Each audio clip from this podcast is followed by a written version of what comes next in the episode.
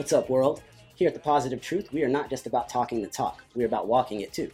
That's why we're doing our winter drive for the homeless, where we're raising money for beanies, scarves, underwear, and socks. For every $100 we raise, we can get 20 pairs of beanies, 30 pairs of underwear, 100 pairs of socks, and 40 scarves. All you have to do is go to our GoFundMe, donate, or follow our Patreon, and all funds will go to our winter drive. We appreciate you checking this out, helping us support our community drives. Let's get to the positive news. Oh, what's up, world? Welcome to the Positive Truth, uplifting and positive news to help you believe in yourself and the world around you. Tim, what are we trying to bring? Here at The Positive Truth, we're trying to bring awareness, empowerment, inspiration, optimism, and understanding to communities everywhere. We have a inspirational story. We haven't had one of these in a while, Tim. It's been a minute. So we decided why not? Let's do some more inspirational stories, especially since we've had people reach out to us and say that's how they found the podcast. And we got two incredible inspirational stories for you today, and a little bonus one at the end that Tim's not ready for, but he will be soon. Before we get to that, make sure to like, share, subscribe, rate, and review. Helps us out so much, helps us spread our message of positivity. Also, follow us on Patreon, donate to our GoFundMe for our community drives, where we're raising money for the homeless this winter. We're trying to do that, do something for the community every three months because we don't want to just talk about positive news. We want to be a part of it as well. And follow us on our Facebook page where we post all these positive news stories and more, and our Instagram. And I've talked a lot. So, Tim, what's your inspirational story for today? Man, my story comes all the way from Kenya. And it's about this teacher, and he is considered to be one of the world's best teachers. And here's why. His name is Peter Tabichi, and he teaches his students science. Um, he's 37 years old, and he recently won the Varkey Foundation 2019 Global Teacher Prize, which the award comes with a $1 million prize, which is pretty awesome no matter what career you're in. And uh, here's the cool thing about it the reason why he's rewarded this is not only because he's an amazing teacher, his test scores went up for his students, but in all reality, this dude is giving up 80% of his income to his students. So he teaches at a secondary school where most of those students, 95% of them, live in poverty. So what he does is he donates money right back to the school so these kids can eat, so these kids can have tra- transportation to school, so these kids can have warm clothes to wear to school, in school. And this past year, he won this award, this $1 million prize. And what he decided to do was give it right back and donate it to his school and finance a STEM program for his secondary school, which is freaking amazing in itself. I thought this teacher was awesome. His name is Peter Tabichi once again. I had no idea who he was whenever I started reading about it, but I damn sure knew who he was when I finished. And I want you guys to read this article whenever you guys have a chance. It'll be on our Facebook page at the Positive Truth Podcast. And yeah, what do you think, JP? I mean, uh, first off, incredible saying his name, Tim. being called Teacher of the Year, there's 7 billion people, you being the best teacher, shout out to him. Donating 80% of your salary to your kids shows your dedication in a way that's incredible. Like, those kids know every single day they show up, even if he doesn't tell them, like, hey, I'm donating my salary to help you eat. They have to realize just through that, if you have that much passion, we all love passionate teachers in our life. He has to be incredible. Like, his kids have to love him. And then you win a million dollars and you put all of that back into the school.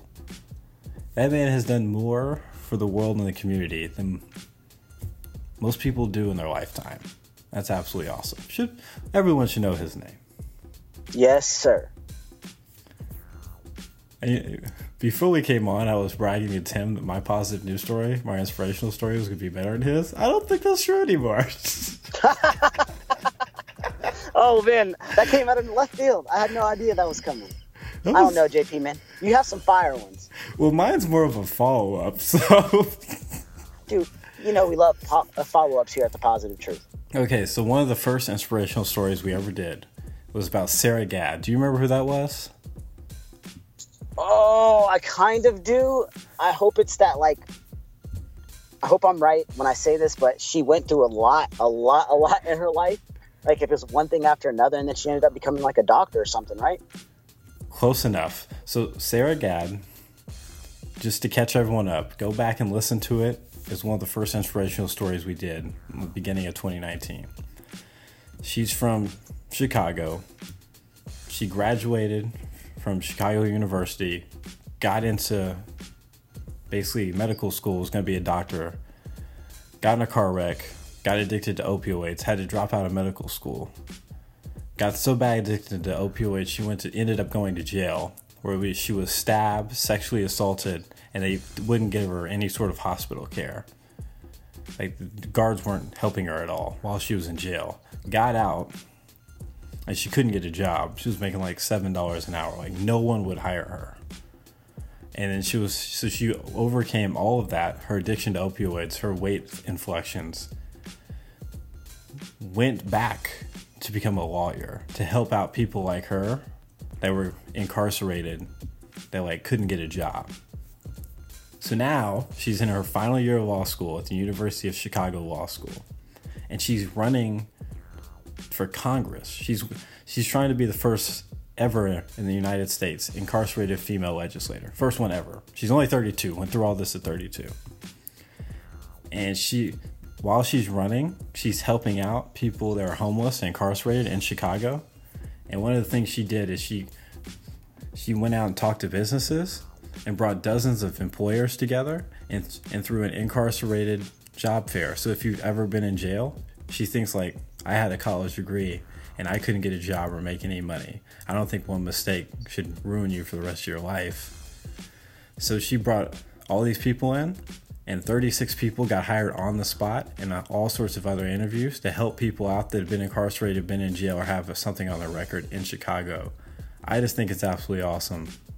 She went through hell, and now she's trying to make the world a better place through it by going to law school and going to Congress. Shout out to her. Dude, that's awesome. She is like superwoman for sure. Literally, superwoman. Man, story's just getting better and better.